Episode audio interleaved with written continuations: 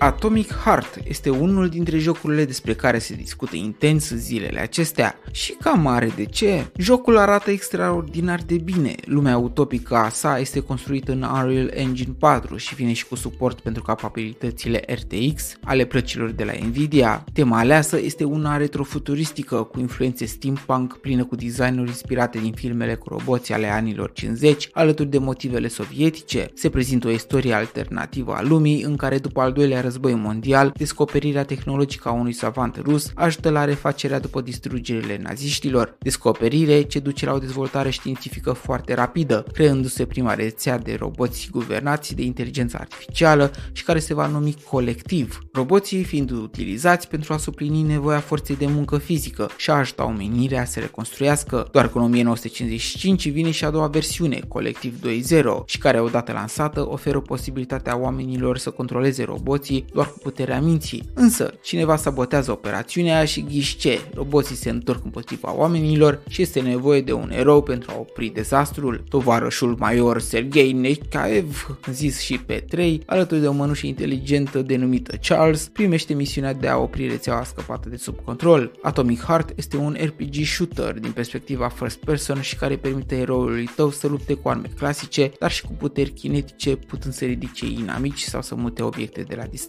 Însă, jucătorii sunt ușor împărțiți, ba că lupta cu inamici este prea enervantă, ba că personajul se controlează cam greu, ba că textul dedicat lui este unul de 2 bani. Însă majoritatea dintre ei se pun de acord că în ciuda acestor neajunsuri, experiența este una distractivă și chiar revigorantă în comparație cu titlurile ieșite în ultima vreme. Unii ar zice că este o combinație dintre jocurile BioShock Infinite, Portal și Half-Life 2. Why did all those peaceful robots start hacking everyone to bits? The entire world will be just like this. You're a soldier, Agent P3. Your job is to cover me. Bogdamen sunt, iar un alt motiv pentru care Atomic Heart se află în lumina reflectoarelor este și data lansării sale. Creat de un studio rusesc, Mundfish, acesta a avut data amânată până când, voit sau pur și simplu așa s-a nimerit, a coincis cu împlinirea unui an de la începerea războiului din Ucraina. Slabe șanse să aibă vreo legătură, având în vedere că la joc s-a început lucrul din 2017, adică acum 5 ani de zile. După părerea mea, merită încercat și mai ales că poate fi jucat prin Game Pass-ul celor de Microsoft, achiziționând prima lună de probă cu doar €1. Spor l-au omorât roboți sovietici, tovarăși, pe curând.